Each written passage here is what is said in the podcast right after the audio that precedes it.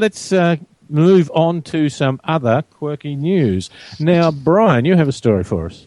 Well, certainly, David. This is an interesting uh, mobile bar idea, and it's a pedal powered pub. It's coming to Adelaide very soon. It's uh, come from sort of Europe and uh, it's been in, the, in America. And basically, it's a 16 seater bicycle. It's like a, a four wheeled vehicle where um, there's a driver sitting in the middle, and around the outside are bar stools and pedals. works as a bar, and basically, you can jump on board, sit on the stool, pedal, which allows the vehicle to drive around, and there's a, a non drinking driver who steers and brakes. So you can sit on the bar, you can see the sights, and drink alcohol as it passes through the city. So um, I'm a bit concerned, of course, it's called handlebar, but I'm concerned that. Uh, you know, in case of a crash, it could be mistaken for a mass glassing attack or something like that. it wouldn't be uh, exactly accident proof, isn't it? I mean, drunk driving could. Yeah, the, the, driver, of course, I presume, is meant to be sober in that. Sober. Yeah, yes. so, so the bartender is the, is the designated driver to be yes. how it works. Yeah. And everyone who's drinking there basically has to contribute to moving the vehicle along. So what you if you don't do your fair effort? Well, that's a good point, isn't it? I guess you could. You can just sort of. Um, I, I want to know where the toilet is after I've had a drink or two pretty soon I need the toilet, and uh, you know it's possibly not all that compatible with uh, um, oh, NRL players who go to the the, the uh, casino. Probably are quite well catered for. they go to the toilet without leaving their chair, but um, I guess in this sense you could do that the same. It's kind of like a train where the toilet, you know, ejects the onto the tracks. I wonder whether it'll lead to a whole new range of cocktail names. You know, like back road uh, rat run. You oh, know? okay, yeah, this is a nice idea. Screaming Road. Yeah. Four car pile up. Four car pile. now it costs something between uh, four hundred and forty and five hundred and fifty dollars for bookings for groups of sixteen in Adelaide when it starts operating. So, uh, so you have to book. You have to. You, you have, have, to, make. You have to. You have to plan to actually use this thing. Yeah, and, and mm. I think hmm. eight people can can drink at each one, and they drive along in a bit of a convoy. Yes, on footpaths and possibly on roads as well, with people convivially drinking. It's a neat idea. I believe we should go and check it out. Uh, well, yeah, maybe we should road test it. Hmm. The, the 450 to 500, 440 to 550 dollars does that include some alcohol or is that extra? Mm, good question. I, I, it, That's it, good. They do appear to have made something that runs purely on ethanol.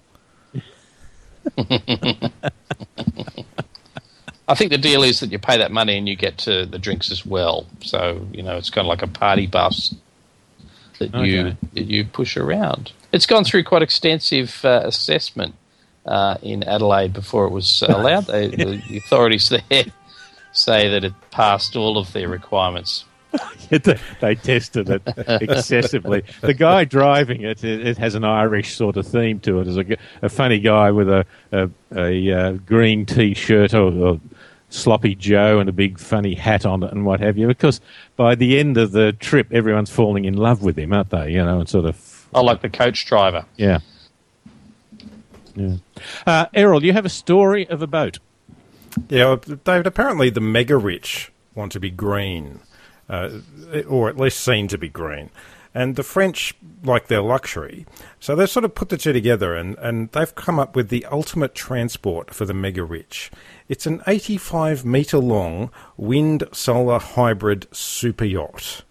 It's called the Komorebi, which is Japanese for something. I've got a deep. lot of money. Um, basically, it's a trimaran with sails and solar panels, uh, and it's full of toys, including a helipad, storage for small sailboats, and a mini submarine.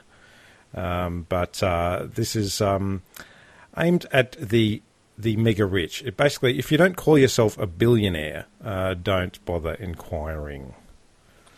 Yes, uh, I like it. It's elegant and simple. You remember the last story, Brian, we did about a big billionaire's boat? It was as ugly as sin. Yeah, that's right. It was horrible, sort of modern, stealthy looking thing.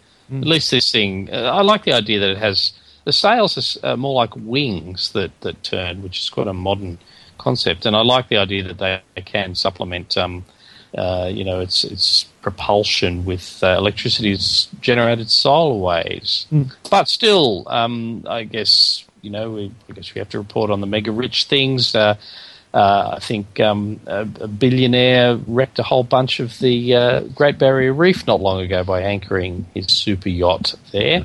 So let's just uh, look. um, Ah, but he's allowed to do it now because he's got solar power. Yes, that's right. So it can be green while he's munching the um, the barrier reef Yeah, to pieces. just to sort of rub in the greenness, there's actually a tree on board. Because the name, the name Koro, Komorebi, is uh, Japanese for sunlight filtering through trees. That's a lovely concept, isn't it? Yeah, Okay. filtering I've through, filtering through my, my dollars.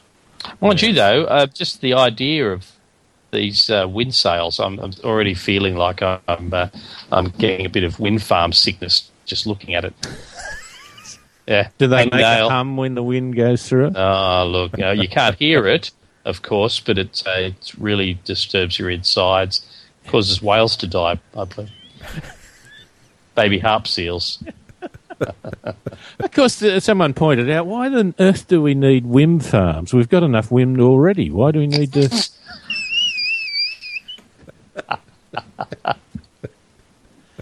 Uh, now, Brian, you're a cyclist. Here's something that might uh, you might appeal to you. Yes, uh, in his next movie, I think Arnold Schwarzenegger may use the line "Drive on the correct side of the road if you want to live." Uh, t- the Arnie the Terminator visited um, the UK and he decided to cycle around central Edinburgh. So he was seen coming out of his hotel. He got a hire bike and a couple of friends, leapt on the bike, no helmet, and then just zoomed off, driving on the right hand side of the road. So he uh, he hadn't actually made the leap from um, America to uh, the UK, where they drive on the left side of the road, and so he spent the day racing around on the wrong side of the road all through Edinburgh, taking selfies, having photographs with people, and um, yeah, so he's uh, he survived. Um, and uh, it doesn't appear that he's been pinged for it at all, but uh, he certainly gained a lot of attention uh, with his uh, crazy antics. I'll be back, or maybe I won't. Yeah, but I might not make it. And in some ways, it, I thought it might have been that if only he was wearing lycra, that sort of alpha male bike rider. I don't care about anyone else. If I want to ride the wrong way down the lane, I'm going to do it. That's right. No one's going to hit me. I'm the Terminator. Only I think we're not wearing a helmet and riding a push bike, he might well be uh, terminated. Yes. Gentlemen, that has been lovely to talk to you. Thank you very much for your time. No worries, Thanks, David. David. Brian Smith and Errol Smith talking about some unusual stories to do with all the fields of transport from boats to bikes to cars.